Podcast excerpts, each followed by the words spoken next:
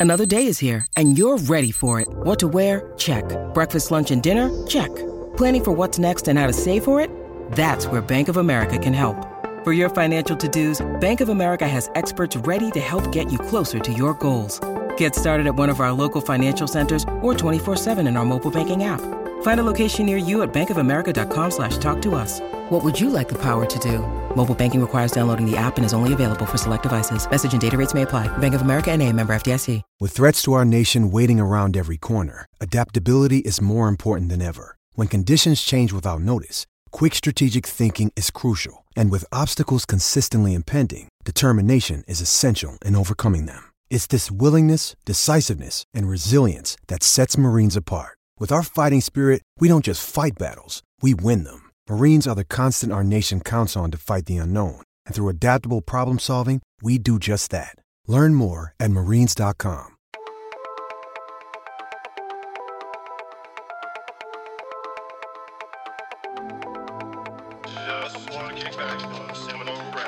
Pretty quiet couple of weeks since our last show, huh, guys? I mean, any, anything important happened that you guys have seen? Anything interesting at all? Maybe uh, Ben, anything catch your eye? No. I don't think anything. What been... sport do we talk about? just uh just a you know what conference do we talk about? Might be the better conversation piece. I mean what, what, since we started we i know we originally came in on normally we were planning to do this on sunday and, and the three of us kind of put our heads together and we are like yeah uh, maybe we wait until the opening day of camp. We can talk after wednesday do a thursday night thing. Uh, and then in those four days the the college football world seemed to explode. Um, so we've got a whole lot to talk about here. Welcome in seminole Wrap podcast Brian Pellerin, Ben Meyerson, Jon Marchant. Uh, we will cover the conference realignment. I think that's where we're going to start. We'll talk a little bit about the opening days uh, day of camp. The um, welcome in press conference from Norvell yesterday. That really fun video they put on on uh, Twitter of, of, him just like welcoming everyone was pretty hilarious. Uh, and then the ACC preseason poll, some of the preseason teams, and just kind of general thoughts there from ACC kickoff last week as all part of our preseason coverage. But it, it's really hard to kind of start anywhere but the conference realignment conversation. It is uh, front and center. And I, I, feel like Florida State is the loudest voice in the room, even as there really isn't much going on. Uh, ben, you said you watched the Board of Trustees yesterday. Uh, do you want to kind of give us just a general, in case you're you've been under a rock, kind of where we're at right now with the ACC and, and Florida State?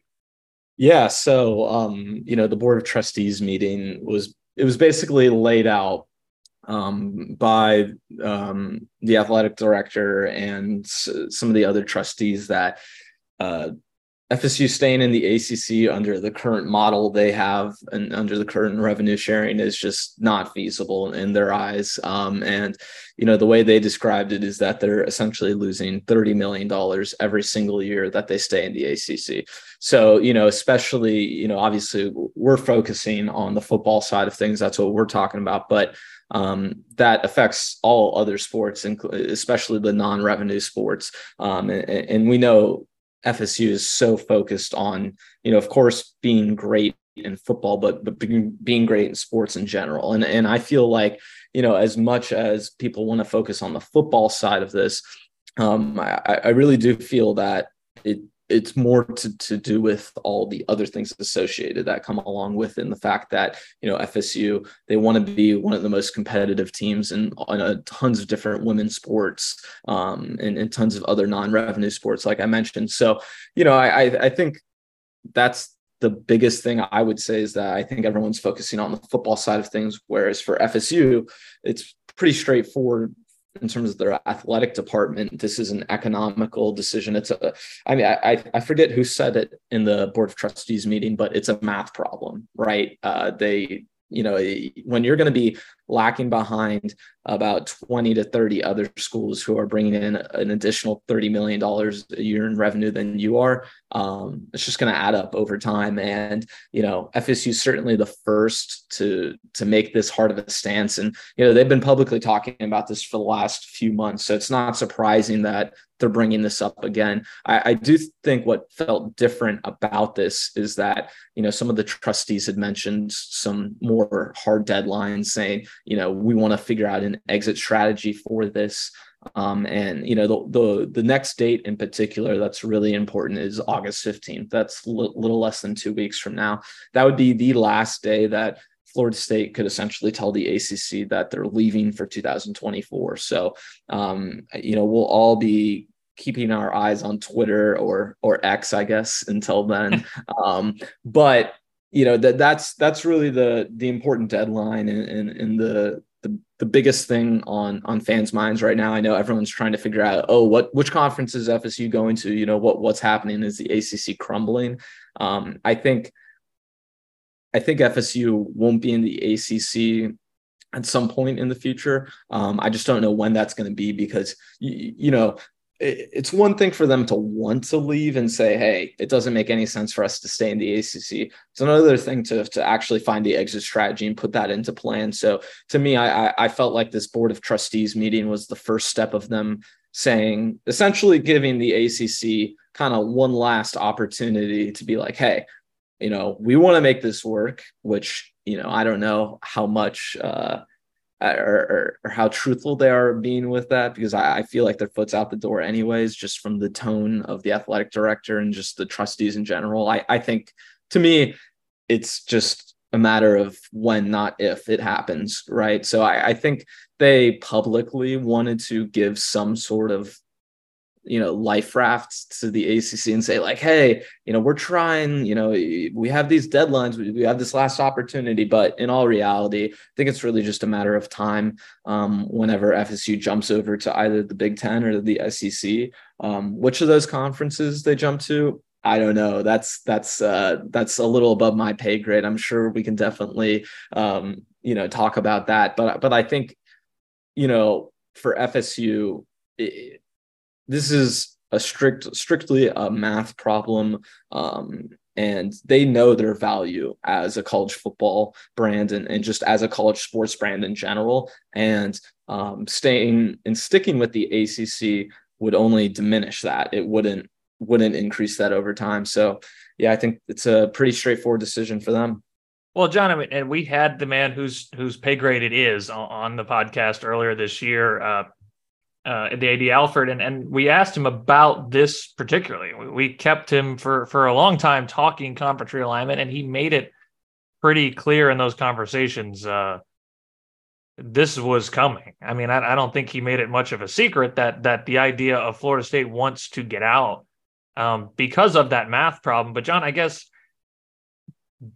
what are what's your takeaway? Do you see this as something that really changed uh, because I mean, like the the big quote came out of it from from the former quarterback uh, Drew Weatherford was, you know, it's it's not if we leave, it is how and when. But I don't know if that's much of a real change from what we had before. Yeah, it's really not a real change from what we had before. Uh, we knew FSU wanted out. I think the purpose of this was really to signal uh what was it david hale? I mean he had said some ridiculous things on twitter and then he had a couple of uh, decent arguments he had followed that up with. I guess that's twitter in a nutshell but um he it was signaling to several groups. One was the fan base right? I agree with david hale on that. He was signaling to the fan base look you know we're we we get it right? Um but also i appreciated his point about fsu signaling to espn right? I mean the ACC is dead, dead conference already. It is just a question of when. And it does feel like Florida State is trying to, like as Bud Elliott said on Twitter, bring the entire conference down, which is not something you usually see by one team, you know, before something like this happens. Um, it's not just well, it is an economic problem. I'd, I'd add to that that it being an economic problem makes it an existential problem for Florida State. And all these people on Twitter we're like, oh, FSU's been bad for the last five years, blah, blah, blah, you know, excluding last year, of course. That's not the point. It could not be further from the point. The point is FSU is trying to eh, secure its future, right? And its ability to compete down the road. The college football arms race started in the 90s, really, and it's never stopped. And NIL has only, you know, further increased that. And like uh, Ben's great point was you're losing money every year that you don't leave, right? Every year you're staying in the ACC, it, it's costing you money. And that is costing you your future because that compounds over time. and so FSU knows they need they need to get out. Uh, they will. I think a lot of this was about. You know, everyone says, "Oh, the the grant of rights is secure," and blah blah. blah. And I know all the other teams besides uh, Clemson, especially, are going to hide behind that, right? Because FSU and Clemson are essentially subsidizing the rest of the ACC. It you make those arguments that you make not so you get out this year, right, or next year. You know, obviously, it's so maybe you can be out by 2027, right? 2028, maybe. It's so you're not still in the ACC at 2036 when it's already too late. I think that's what this really came down to. So it, again, the, the ACC is dead. They are, and and it's up to the other programs and their administrators about how long the ACC will stay together. If they agree to unequal revenue sharing, so Florida State gets more of a fair share of of the pot for what it's bringing in, then the ACC is probably not going to try to topple the entire conference as quickly as it otherwise might. Uh, but again, those I expect those other schools to hide behind the grant of rights because they're going to make more money that way.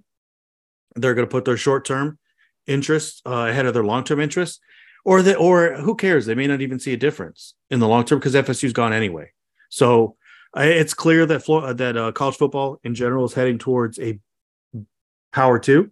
Uh, whether it becomes a power three of some sort, if the remnants of the Big 12, Pac 12, and the ACC get together of whatever's left uh, to try to become a counterweight to the Big Ten and the SEC.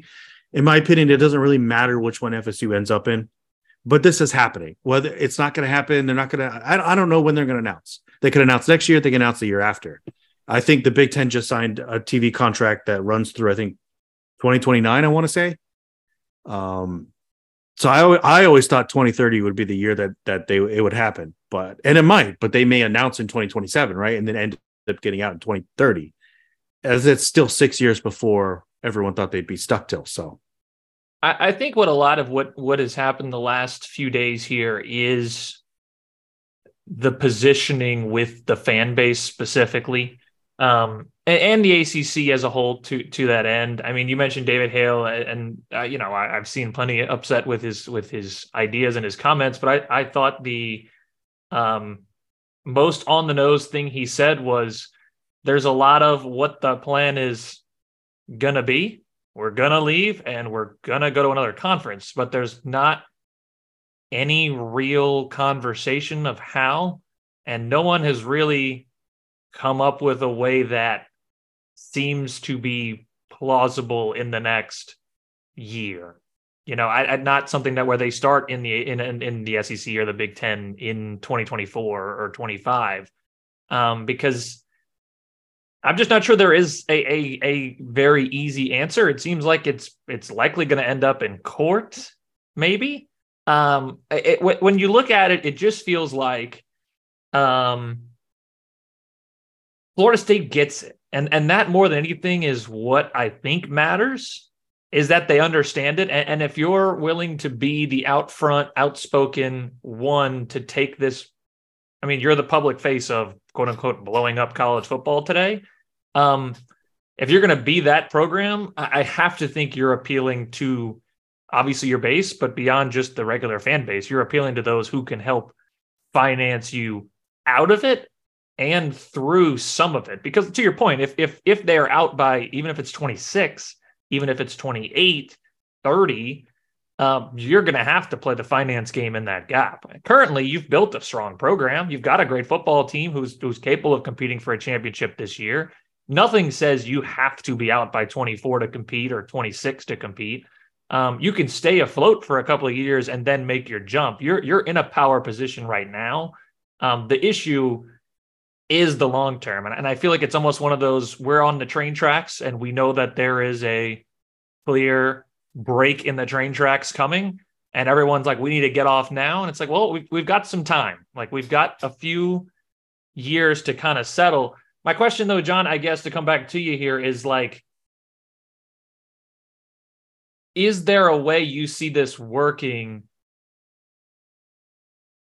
in the short term to support Florida State, make them bet. Like I guess if we're looking grant of rights and and you're kind of locked in there for through 36, um, I feel like there just has to be the break is going to end up costing them some, but the the idea of coming out ahead in the long run is I feel like what they're kind of looking toward.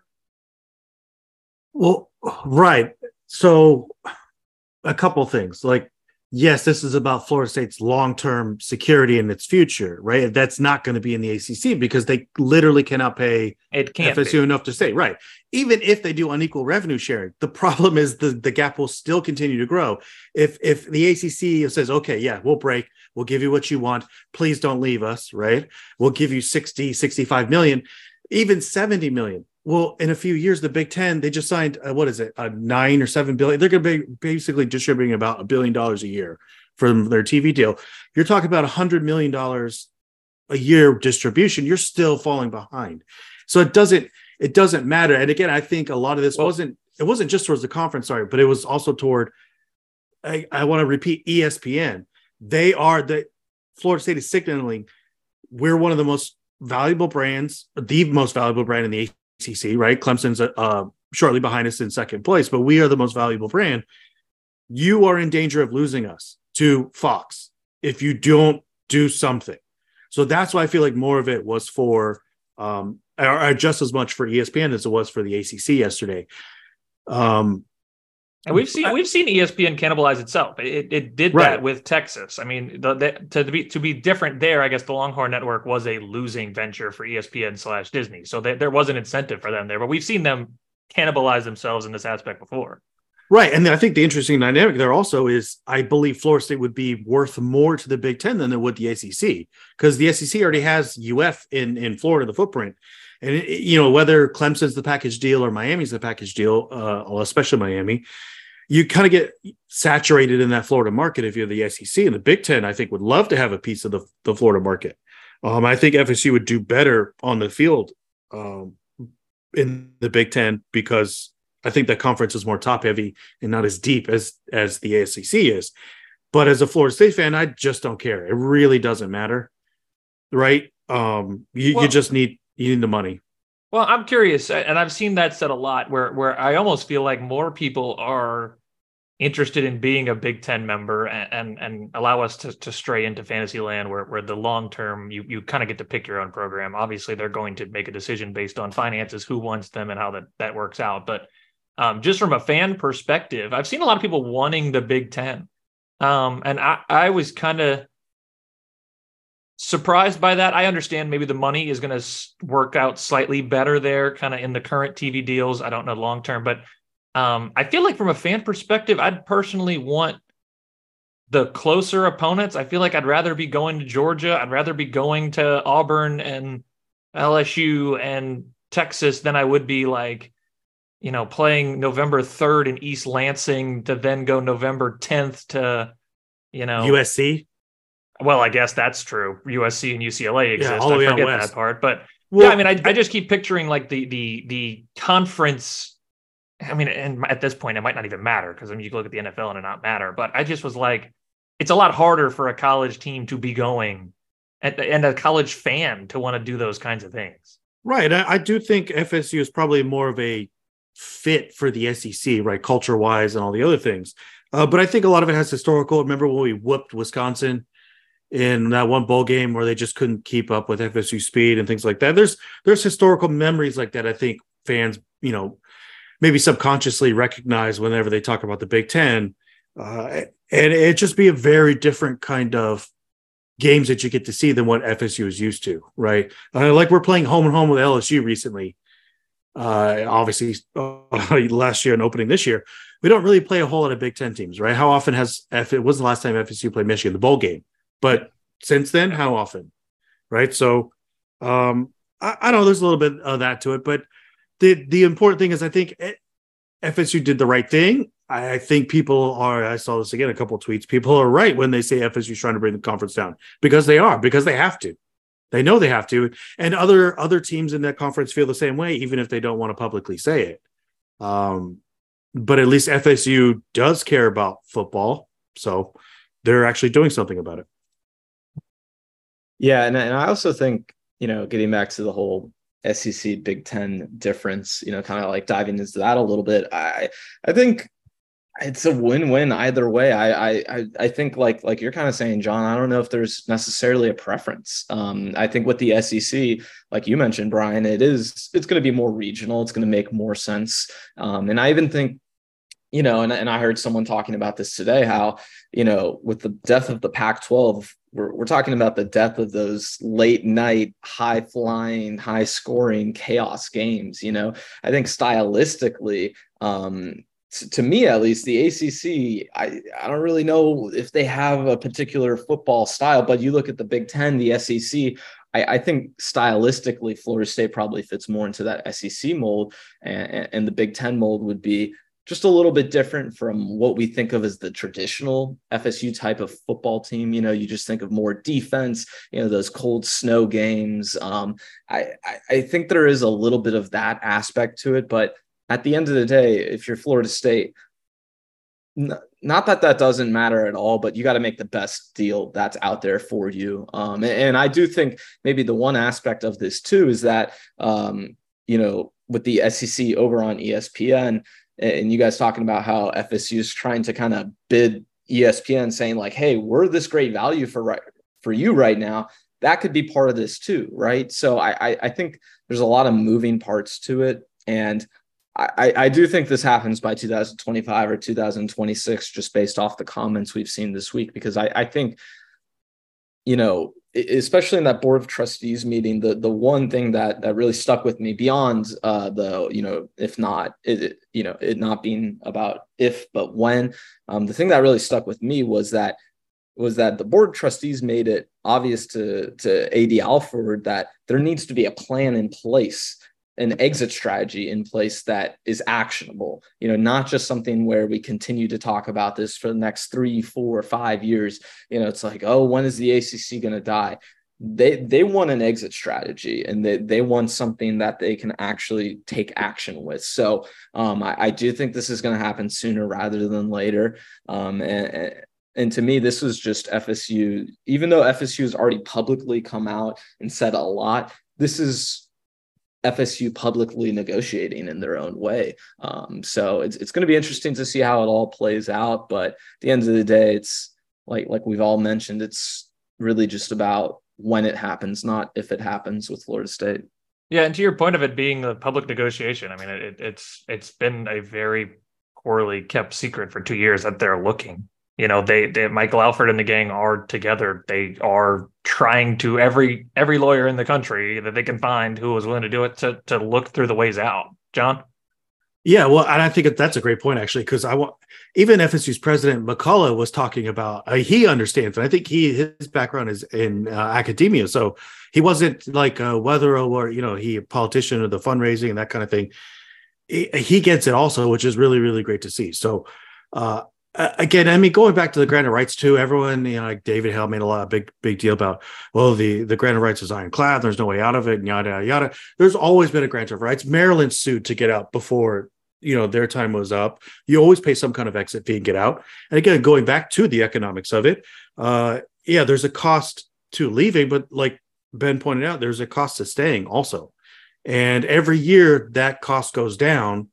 Uh, the cost to get out goes down. The cost of staying goes higher right? right? Because it's compounded, like Ben pointed out, you're losing 30 to really might be up to 60 million dollars a year every single year. Um, again, I don't expect FSU to announce next week. I, I would imagine they might announce next year and they're getting out by 27, 28, right? Or at yeah. worst, they're out by 2030. Uh, but they're definitely, definitely not going to be in the ACC. I think I would even say 2030 is the absolute latest. I think they're out before then. I think they're probably out by 2027, 2028. And, um, I, I think we all kind of agree on that. Yeah. So it, it's the beginning of the end, basically. Yeah, and, and the writing's on the wall, and it's pretty clear. And, and you know, we've talked about it before. At, in just the, the real number, the, what the numbers end up meaning. You know, because when we talked to Alford, we kind of asked what what does a thirty million dollar deficit look like, and and he was, you know, pretty much I was like, is it facilities? Is it coaches? Is it travel? Is it? And his response was, it's all of it. It's yeah. it's every sport. We're gonna have to find ways to make cuts. If we get donations, it's gonna have to go certain places, and it can it won't be upgrading the softball facility. I mean, I, I don't know if the softball facility needs it, but you know that is a program that competes year in and year out for a championship. That's one you need to be putting money in. That's the, the baseball program. You just went and hired a coach away from uh, Notre Dame. You know, Leonard Hamilton. If you're going to get that program back going, you're going to need to start putting more money back into that. You know, like there's there's a it, like Ben said, it's a program that prides itself across the board, and squeezing yourself out of thirty million dollars, you're not losing it but it, the deficit you're not getting the same 30 everyone else is that they have the 30 million on you and that's i mean you're seeing coaches make 10 million dollars a year you're making you're seeing facilities built for hundreds of millions and in the way that they have looked at this grant of rights and whether it's ironclad or not again i don't have a law degree i don't know um, but to me the, the way i kind of see this past week in, in my very very poor uh, view of it was you know the, the adage uh, was it you know, if you have the facts, pound the facts. If you don't have the facts, pound the table. This to me felt like this week was we're just gonna instead of pounding the table, we're just gonna burn this mother down. You know, I mean, that was the way it came off. Was like, hey, we've tried everything we can. We're gonna just send the smoke signals out. We're gonna burn this thing down. We're the biggest dog in this in this room. If we burn it down, we're all going down. So you guys need to start figuring something out because we are leaving. And it's very interesting too. And we, we I don't want to stay on this forever. We'll get to Norvell here in a second, but boy, Clemson's been quiet, huh? Yeah. Real quiet. I don't, know if they're just happy for Florida State to take the lead, but I know secretly they have to feel the exact same way.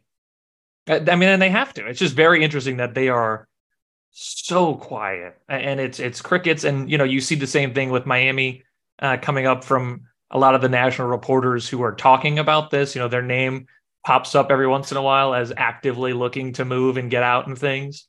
Um, but it's very interesting that Florida State's the one who's the most out front, the most willing to say, "Hey, this is gonna fail, and we are more than happy to make sure it does."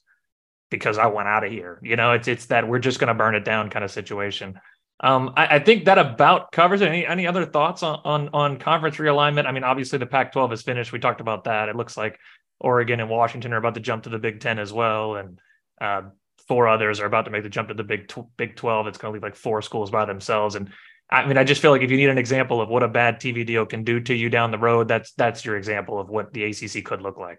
Yeah, and I think the only thing I would say before we move on is that I, I feel like this is trending more towards. Um, I don't know if you guys remember a few years ago. I think now it was when all the uh, soccer teams in Europe who are kind of scattered in different countries tried to form a super league. Yeah, I, I don't know if there's going to be one super league as much as it is going to be two super conferences at a certain point. I, I, feel like that's where we're trending. And, and, to be fair, on on the full of college football, I mean, you know, people are like, well, the parity and all those things, and and yes, that is what makes college football wonderful.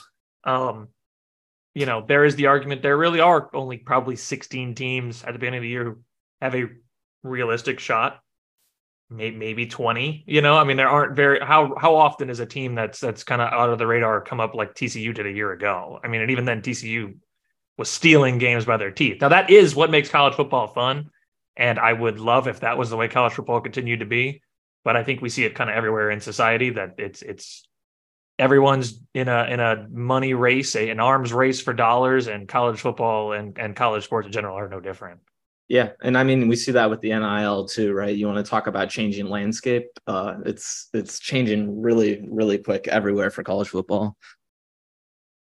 Um, and I, would even go a step further. It's it's more than just a power two. Where this is going is football splitting away potentially from the NCAA, but at least at a minimum from all other sports.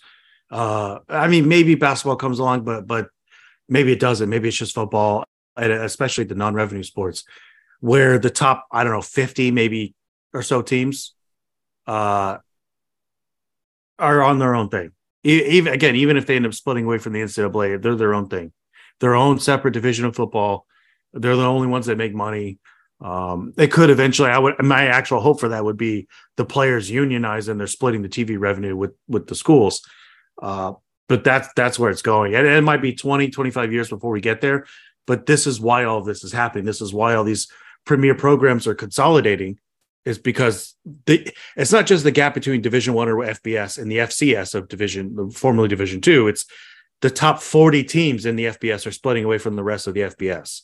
That's essentially what they. I mean, I, and I know a lot of the programs that are not being included here, and you could name some that are really upset on Twitter lately. Wake, Louisville, right? But again, like even TCU, Utah, all these other programs aren't going to make it UCF. They're going to be in a different division. It just, I think that's where it's going, and uh, it's just too much money involved. Yeah, it's it's a finance game, and and Florida State is obviously a big player. And I think if you're a Florida State fan, at, at, as much as you'd like to be out tomorrow, you have to at least be happy with the recognition from your leadership to say it is a problem that we are actively working to fix and it's we we will take care of it. Now, we're looking into how to take care of it. Like we will do it. Um, how yet to be determined, but they are still actively looking into it. But as a powerhouse, um, you know, you have expectations and and shifting gears now to the opening of camp, I think that was one of the biggest takeaways I had from Mike Norvell's opening press conferences and and at the ACC kickoff was the I don't want to say pressure he's putting on the team, but the the the level of expectation that he's embracing because um, he kind of talked a lot about urgency yesterday and the idea of like this this is the season to get it done. Like this is it. Um and, i part of me was like well it's not necessarily the year to have to get it done. Like this feels almost like the year before the year but i like that he's willing to say to the guys like no no this is the year. Like go get it this year. I understand it ratchets up the pressure but you know, Jon, I, I feel like you have to almost embrace it to be that level. And a lot of the guys have talked about embracing it. Yeah, I think Florida State has a lot of uh, I don't know how to phrase this the the media oomph behind it this year, right? A lot of people expect Florida State to do very very well, uh, and I think Norvell. See, I want to juxtapose this to when Norvell first started, right? And again, the mistake that one of the mistakes that Willie Taggart made was Taggart came in and acted like you know Florida State was gonna like the world on fire and be great and all this other stuff and fun and all, and all the things that he badly misjudged his his team, right? And that kind of really came in to bite him. I think it did in the end contribute to a little bit, at least, how quickly he got fired. Uh, and then Norvell comes in, and he was very, very careful about expectations. Right, FSU had won three games, and you know, and then I think it was a five. Very, very careful. So for him to come out and say, you know, he understands what he said the other day. Uh, today, he understands the talent he has on his team they are absolutely loaded, especially on on offense. You, I mean, you need to gun for winning the conference this year. Uh, and we'll get to the preseason polls in a minute. I thought they were fine uh, or, or pretty accurate to how I feel, but you i mean this is the year right? You need to go after you won 10 games last year after after the year before. You've built this program. You're absolutely loaded. You need to go get it. I think he's challenging his team sending a message and i love it.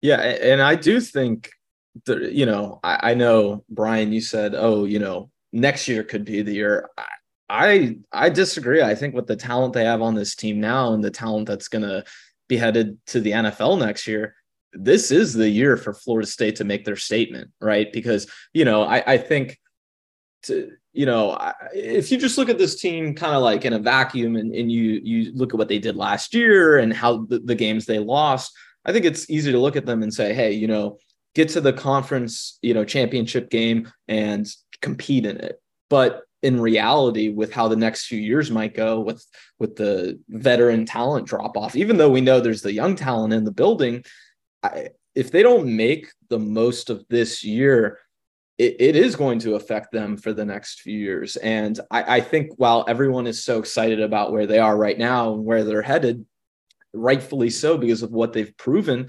Um, if they take even a minor step back or kind of stay stagnant, I, I, I would worry for the program trying to build to a national championship because to me, you know, you build on momentum. You don't you don't just kind of hang, hang around and, and stay in that same 10 to 20 range in terms of, hey, you know, we're just happy to be one of the best 10 to 20 teams. That's that's not what Florida State's trying to do. So I, I think you know, you really do have to make the most of this year. And I'm not saying they have to win a national championship, but I, I, I do think you have to position yourself to where fans and recruits and you know just generally around the program people feel like you got the most out of this year and there wasn't something left on the table. I, I think that's my one worry right now with the expectations they're setting.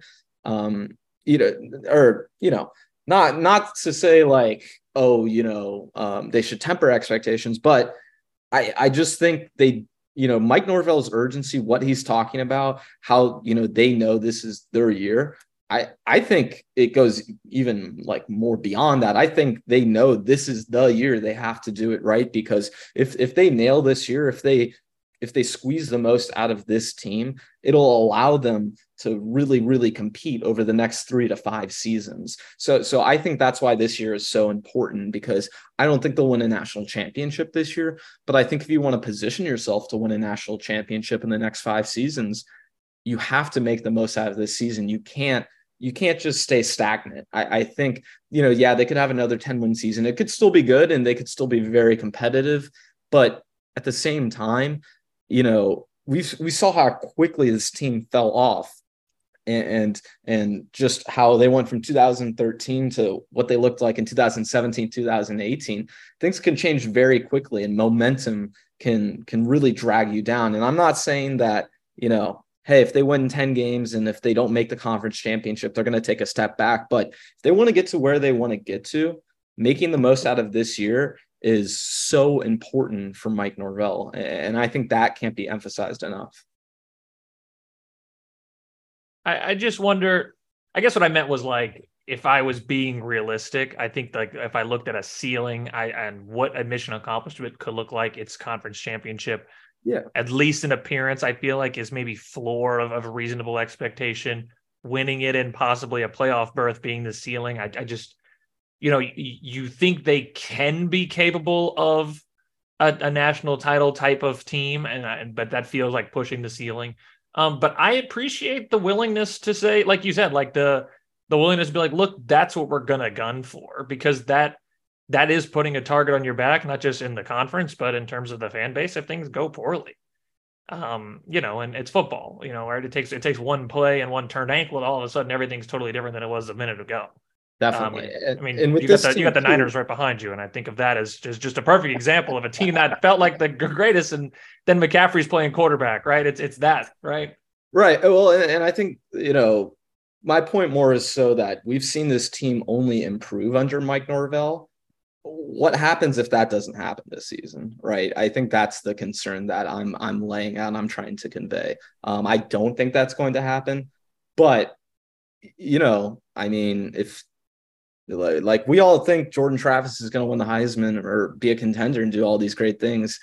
What if he misses like a month? You know what if jared verse plays infrequently like he did last season? You know there's just there's just all these things that you know, we've talked about this concept before. You don't just have to be good, you have to be good and lucky. And I, I think for Florida State this season, um, you just can't take that step back because we've only seen them improve under Norvell. So I, I think for me, that's just the one thing is is you can't come away from this season feeling like they didn't get the most out of this team they've got a ton of momentum in recruiting. They've got a ton of momentum in terms of, like you said, building up the win and improving each year. Um, one thing that we've talked about, I think it was it was this is just you and I, I think last week talking schedule. So Jon, I'll, I'll kick it to you. But um, Norvell talked about like the need for camp to be hard, like a, a a tougher camp, and I imagine a lot of that has to do with that early schedule, um, because their season is basically in the first five games. Jon, do you do you picture that as being a, a lot different um, than what we've seen and, and the need to put the target on their own backs pretty much immediately because from day one through the end of their first month, they've got what I think any of us would say is easily their two biggest games. Yeah, that I mean, I kind of hate the schedule for that. I don't think it's a bad schedule overall, but yeah, I, I think Norvell realizes that, right? And it's something uh, I think it was Ben said earlier. You know, you kind of or was it you? I can't remember. Somebody said that you want to FSU to kind of oh, it's Connolly, right? They wanted FSU to come firing right out of the gates. They need to, and I think Norvell recognizes that because you're right. The season you play LSU and Clemson; those are the two biggest games on the schedule. And if you want to go where you want to go, you got to beat them both. Technically, you really only have to beat Clemson, but you'd like to win them both because you beat LSU last year. If you hadn't fumbled on the goal line, you beat LSU by multiple scores. You know what I'm saying? So to lose them both, that would, you know, and you could still win 10 games in the regular season if you lost them both, but the narrative about Florida State would be very different than than the 10 win season last season. So I, I 100% agree. And I, I, think, again, I think Norvell knows what he has and he needs to challenge them to be. Norvell doesn't like to lose, obviously, right? And if you go out and you lose those two games early on, I just don't think he's wired like that. I think he wants this really badly. Well, and and to your point on on that the fumble at the goal line against LSU, and um, you've brought it up a bunch of times. The pattern last year of kind of disappearing for for quarters at a time. Ben, you had a stat on that, I think, right? On just yeah, their so, their kind of vanishing act. Yeah, and this and it was really those three losses that I focused on because you know they had they had spurts in other games where the offense stalled a little, but you know, uh, uh for example, I'll go through the three games now against Wake Forest. They scored their first touchdown with about 13 minutes left in the first quarter, so about two minutes into the game. And then they didn't score again until seven minutes left in the third quarter. And in that game, it was too little, too late. Um, same thing against NC State. FSU scored all their points in the first half. They didn't score in the second half. Um, against Clemson, FSU, they scored with about uh, just at the beginning of the second quarter, so like 14 55 about left in the second quarter. They didn't score again until nine minutes left in the fourth quarter. And overall, those games, you look at the offensive possessions they had, they only converted in terms of scoring on 10 of about 33 possessions. So eh, that's a three game stretch to me that is eh, that's really concerning that you know you want to talk about hanging with LSU hanging with Clemson you know, getting to a conference championship game, doing the things we expect of FSU. I, I, that's that would be my one concern. Not that I don't think they're capable of it, but they have not proven that they can hang with those teams yet. Now they certainly could go out and do that this season, but I, I don't think I don't think you can say confidently that they've proven that they can hang with a top 10, top 15 team who's really rolling. And even then, you know, uh, Wake and NC State, I mean, those weren't, those programs fell off pretty quick after they won against Florida State. So I, I think to me, that's the, the concerning thing is that they haven't proven against those, with this team as currently constructed, they haven't proven that they can hang with those, those juggernauts. Well, and Jon, how do you see? Did you see that more as the as though those teams were really holding Florida State in check, or there was just like this? They just kind of fall out of rhythm for two quarters because it felt like in those specific games, even the first quarter against Clemson, they were fine. The fourth quarter against Clemson, they were fine, and it was like they can do it against these teams. It just felt like they kind of lost their own rhythm. Yeah, I honestly I think it's a little bit of both. Uh, column A, column B. I, I do think a lot of it is is they just struggle to execute and things like that. And I want to give those defenses credit because they were some of the toughest defenses they faced, you know, last season. And I, I will will point out too. I think the defense was something around like 25th or whatever. And again, the offense was the most explosive in the country. The defense was, I think, the best at limiting explosive plays. That's not going to change from last season to this season. You would hope that the defense improves maybe from 25 to 20th, maybe if everyone stays healthy, you know, some people, you know, kind of grow into the roles, maybe 15th, but it's not going to be a top five elite defense like what we've seen from Clemson or Georgia or Alabama or Ohio State last couple seasons. They don't have the talent for that, but that's not how this team is built to win anyway. And it's built to win where you limit explosive plays, try to keep your opponent under 30 points a game, and you hope your offense is scoring 35 to 40, 45. That's how they're built. That's and so for me to kind of my opinion to wrap all this up is I think that this, just like last season, the onus is on the offense.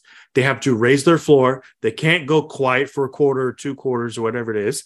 They got to go out there with a killer mentality and they got to put the ball in the end zone. That's how you're going to beat Clemson. I, again, I don't, I don't think they have the talent. And, and Clemson is more talented than Florida State, right? We'll get to that in a second. But um, I obviously Alabama, Clemson, Ohio State are all much more talented than FSU is this year. But you can, if you have an elite offense, it's kind of a little bit of an equalizer. I, again, I do think they struggled against some of the more elite defenses they played last season, but that's why I put this season, just like last season, on the offense. This that's the group that's going to carry this team, and that's the one that will decide how far this team goes. Do they disappear for a quarter, two quarters at a time? or can they score consistently with a high floor and while maintaining, you know, their explosiveness? They're not going to be as explosive as last. I don't think that they're going to be again the most explosive team in the country, but I hope that they don't have to be because they don't get into as many third and longs. They stay ahead of the chains. Um, they do pretty much they get whatever they want kind of offense, right? Uh, they'll take their shots when they want to, but they don't have to rely on it as much as they did last season. That's what I'm looking for. Uh, so whether they win 10 games or or 11 games in the regular season, it's going to be on the offense. Yeah, I, and I think you know to kind of like round that out, like you're saying, they don't have to be the most explosive team in the country, but they need to they need to have shootout potential to where in those games where you're going back and forth with those teams offensively, you know, in the fourth quarter, in the third quarter, you, you just cannot stall like they did in those situations. And, you know, I think the reason I was being a little harsh on them with that is because you know, outside of the LSU game, those were the three games where they were really challenged the most. And yes, I think you can look at the offense stalling and the execution, and I totally agree with you, Jon.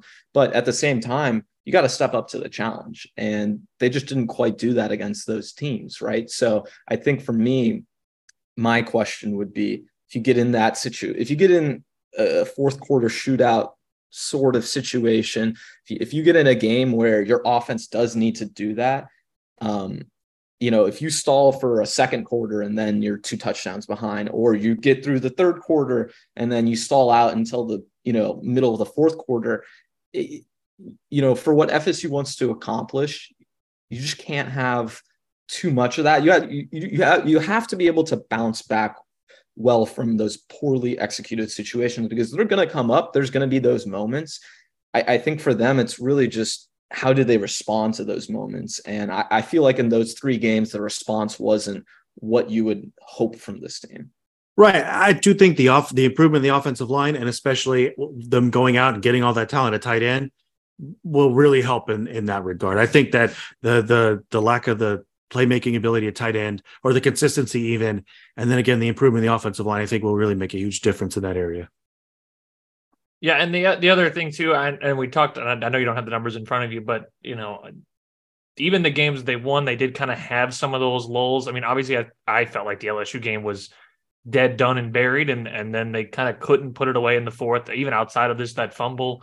Um, the Florida State game or the Florida Florida State game, they had a uh, 14 point lead there in the fourth and, and had to score late to win the game. Um, and then and this one's kind of different, but even the OU game, you know, they were up three nothing early, and then they didn't score for basically a whole other quarter and, and some change. Um, so you know they, they that even kind of showed its head in a few of the wins. Um, the games where I'm looking at, I'm looking back at the schedule to jog my memory, but I mean, even the games they blew out, looking at them, it's it's you know teams that they pretty clearly should have. Uh, well, that that's the issue. I mean, uh, see, like they recruited the recruiting for next class is amazing, right? Last I checked, I know they got one or two commits, I think, since then. But last I checked, the blue chip ratio of the 2024 class was like 70%. That's on par with Ohio State and Georgia and those teams. That's how you win a national championship. But the current blue chip percentage of this FSU team is something closer to like 40% or something like that, right? It's that blue chip percent, that's the depth that really gets you, right? And I think that's why FSU kind of struggled in some against their tougher opponents late in games, is rotating your guys out. It's the starters can play with anybody, but you can't play them for an entire 60 minutes. You know, you're going to wear them out. I think the depth is is where, where that really hurts. And I'm I'm really happy about the recruiting. We'll get to that, I, am sure, at some point, but because uh, of how often I go off on about that. But I'm excited for that conversation. Let me tell you that. But uh, it's really, really great to see. But I think it's the depth that really kills you. Again, Ohio State can put four and five stars all the way through the entire game. I mean, it sucks if you're playing them and the backups come in and they're just as talented as the guys who walked out. So, yeah, and I think you're starting to see that. Maybe that's what is happening here in this ACC preseason poll. Of course, the ACC kickoff was, uh, I guess, a week and a half ago now. Um, the polling there, I'll go bottom to top. Virginia at the bottom, pretty in a distance between them and even Boston College is second from the bottom. Georgia Tech, Virginia Tech, Cuse kind of the collective next towards the bottom. Kind of middle chunk here. Wake, Louisville, Pitt, Duke, Miami, and NC State, kind of a collective group together, kind of in that 1600 to 1100 point range. Uh, and then UNC at 1900. Kind of in that, I think, a second tier by themselves. Florida State and Clemson, pretty neck and neck. Clemson is the one who actually is voted as the champion, uh, 2,370 points. Florida State, 2,304.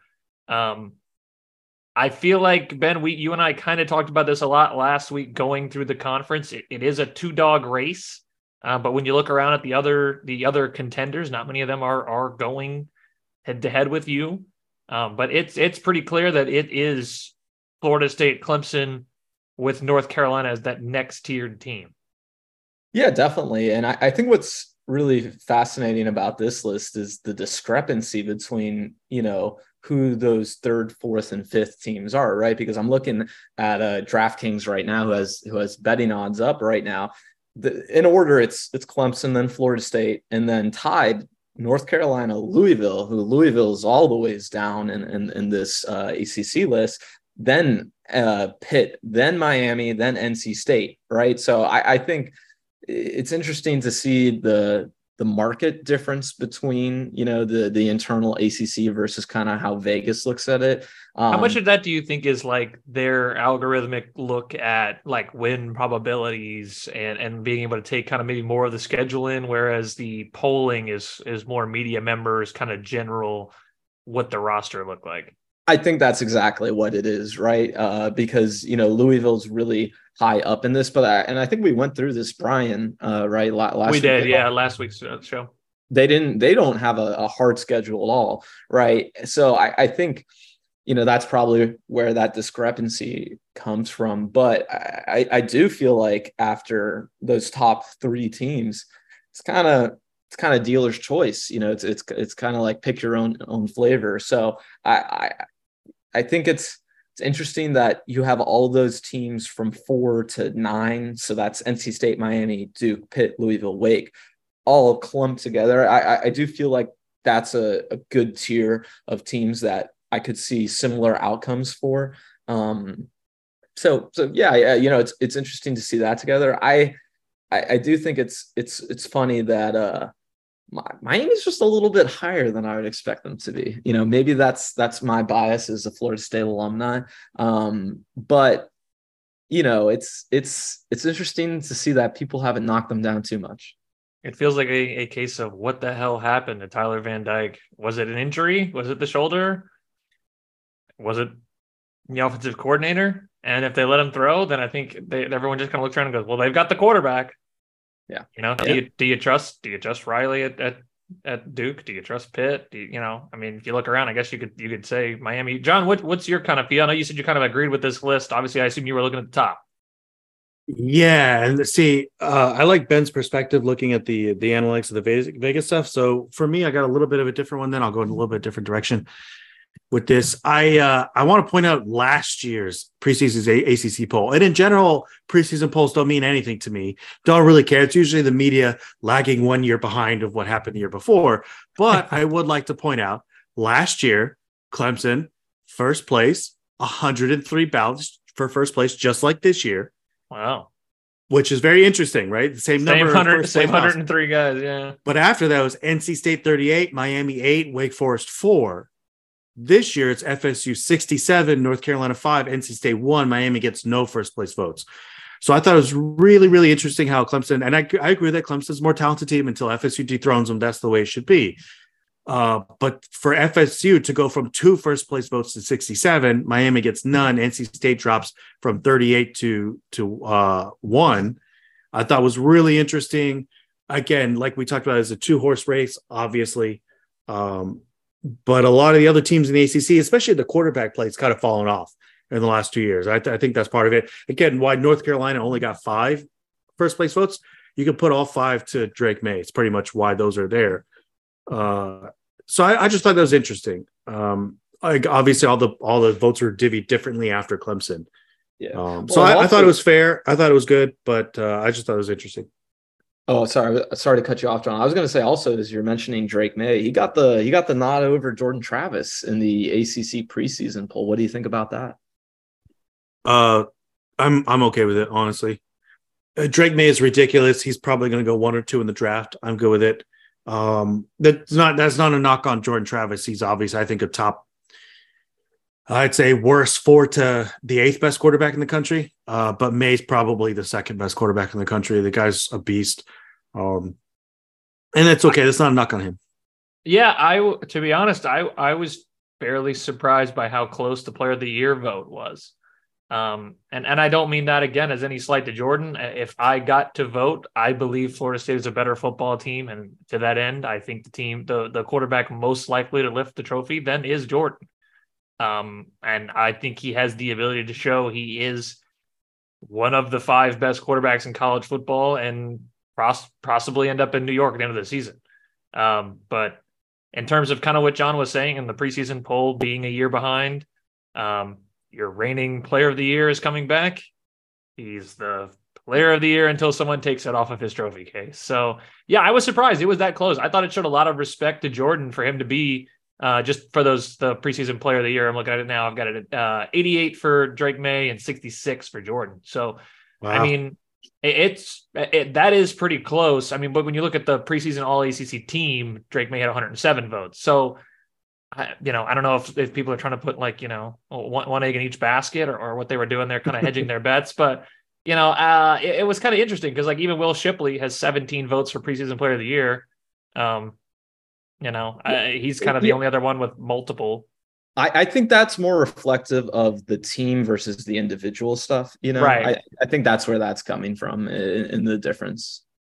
But I'm interested. I was pretty surprised to see it being that close, and I think that does speak to the thought of Florida State's ability to be playing for an ACC championship and, and potentially win the conference. Because, you know, I, I look at the list of preseason player of the year, and if Clemson is the next, like, is the likeliest team per the media, the same people who made these votes, um, and I say the media like it's some kind of big bad entity, and I'd never mean to do that. Um, I, I don't, I don't, I don't see Nick on here, right? I don't, I don't, I don't, I don't see him having got a vote. I see Shipley got votes. I see Jeremiah Trotter got votes. I got Tyler Davis has votes. Um, but you know, I think that speaks to the confidence in the quarterback. That speaks to what you feel confident in. And at the end of the day, man, there's really nothing more important than having a good quarterback. And Florida State has, if not one A, one B in this conference. It's it's him and Drake Maye in terms of college quarterbacks. And you know, to Jon's point, Drake Maye could be the second overall pick or first overall pick kind of guy, um, depending on how you feel about Caleb Williams, who I assume is probably going to go one one. But um, you know, in terms of college quarterback, I, Jordan is a, a top tier guy. You know, and I don't think there's anything oh. wrong with that. Oh, he absolutely is. again, his NFL prospects don't matter. Jordan's one of the best college quarterbacks in the country. Easily. Yeah.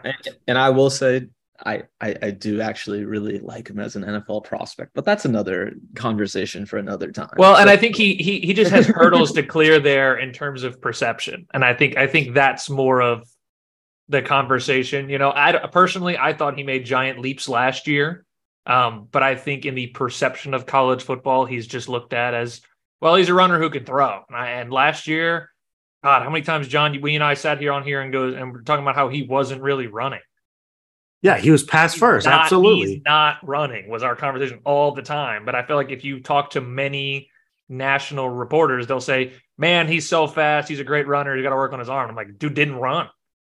He, well, I, I, I, felt like he could have used it more." Right, and I, I think the whole uh, one read and takes off kind of you know uh, per um, you know what I'm trying to say, like right, the stereotype or the trope or whatever of the quarterback. Uh, I think it did apply to Jordan Travis a couple of years ago, but it did. I would say two years ago, it, it didn't really. He was getting out of that. And then last year, absolutely not. He was a pass first guy. He was very, very good at it. And he always took off. Uh, I would say his decision making was judicious in when he took off and how, and, in the lane that he picked outside, you know, in the pocket and, and to get an escape for maximum. He was incredible, excellent, excellent uh, decision making as a player in, in those situations.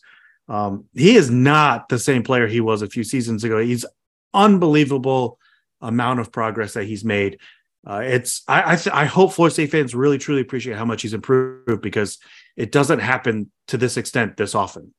No, it doesn't. And, and, I think the other thing that also might help the national perception of Jordan Travis as a passer is you know what helps a ton is getting some good receivers, right? So I, I, think as we saw that receiving talent improve last year, the narrative started shifting more and more towards you know him being less of a runner. But you look at this upcoming season, Jaheim Bell, who people are saying is going to be an NFL tight end.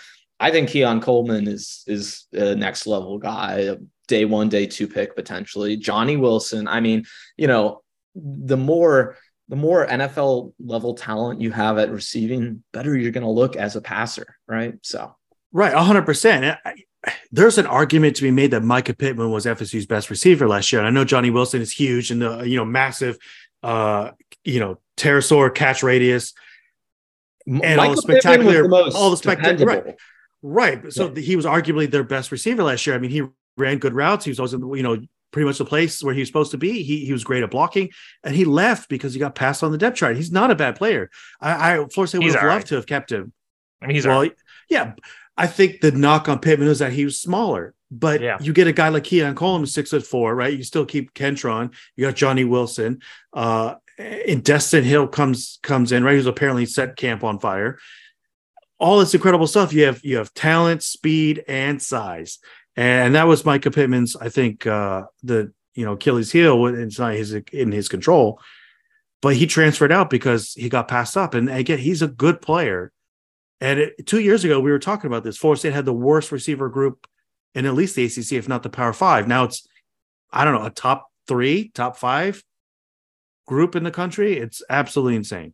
I mean, I have friends who cover LSU who text me earlier this week and we're like, I didn't even realize Florida State had Keon Coleman. Like they're writing their previews and they're like, that's a great pickup. You know, yeah. like that's a great that they're like, that's a really scary duo. Um, you know, I mean, you, you, you weren't getting that text two years ago. Definitely weren't getting it two years ago. I mean, you no. weren't getting it a year ago, which you definitely weren't getting it two years ago. You and you, you and, and Juan sat here like, I don't know who's catching the ball week to week. Right. Um, how insane that how much that's changed. Yeah, it was because very yeah. Now between all the guys and Jaheim Bell, right, and all the other guys you picked up, you, you only have what well, you've gone from that to you only have one ball. Yeah, uh, like someone's going to be upset. Someone's going to be upset midseason because they're not catching the ball.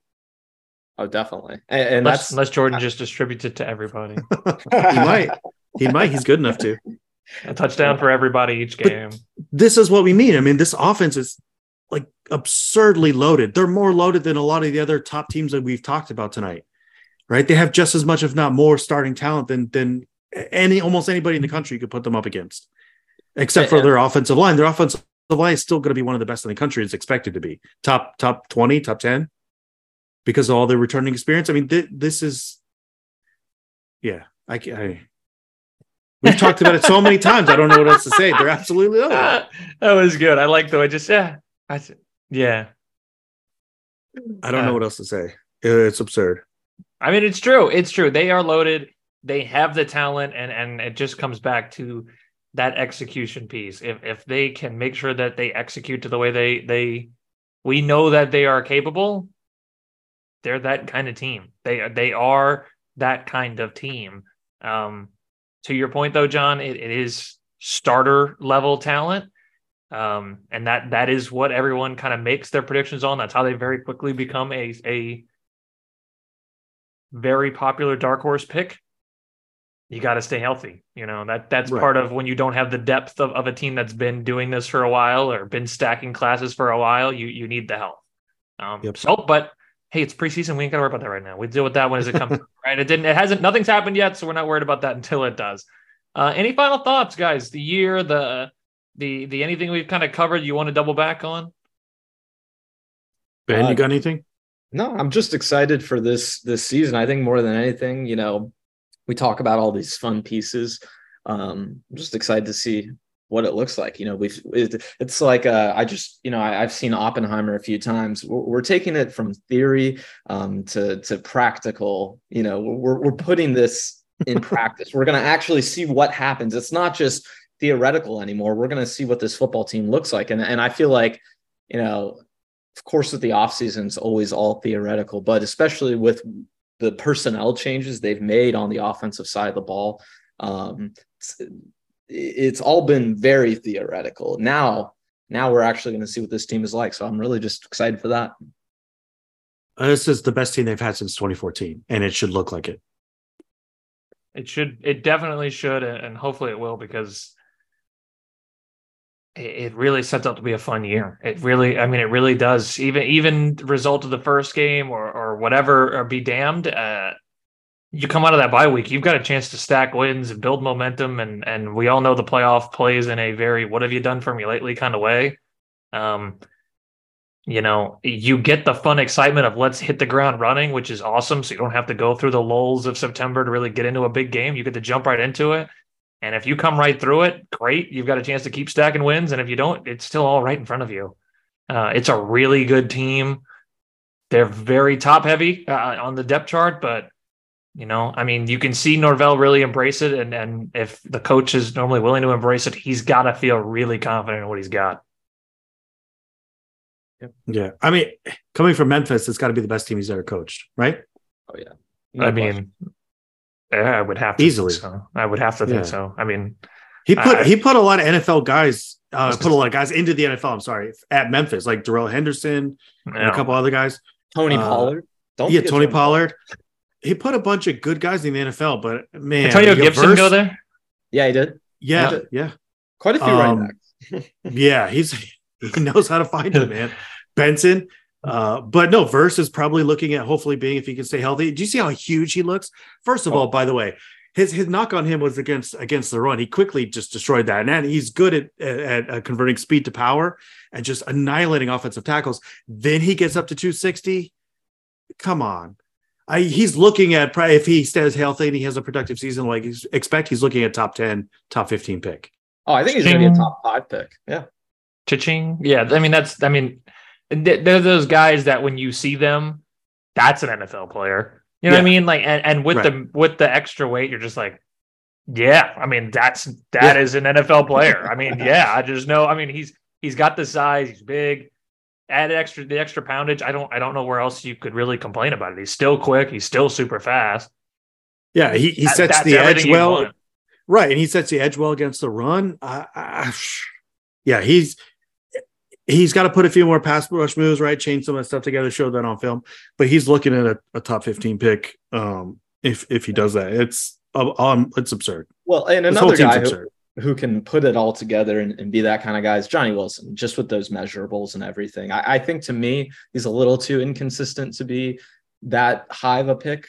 But I mean, we know what the NFL looks at with these guys, right? They're gonna they're gonna lose their minds when they see the measurables of Johnny Wilson to bring it full circle, the uh, second most votes for the preseason All ACC football team first goes to Will Shipley, who had 169 out of the 176. So only seven people would vote for him, but uh, Jared Verse 136. So pretty yeah. unanimously, that dude is good. So, yeah. uh, and then to your other point, Johnny Wilson also on the team, 117 votes. So, uh, yeah, you know, if you're looking for the guys, that's them. And the one name we haven't mentioned, who's obviously part of it, is Fentrell Cypress. Um, I feel like he's he's going to be coming up in our upcoming defense preview, and we talk a lot of Jared Verse. We'll talk a lot of Fentrell because he's certainly a key piece going forward. Uh, unsure the next episode timing since this is kind of weird middle of the week episode. It'll probably be a week and a half at least till we come back around. But uh, until then, for Brian, Ben, and Jon, that's a wrap.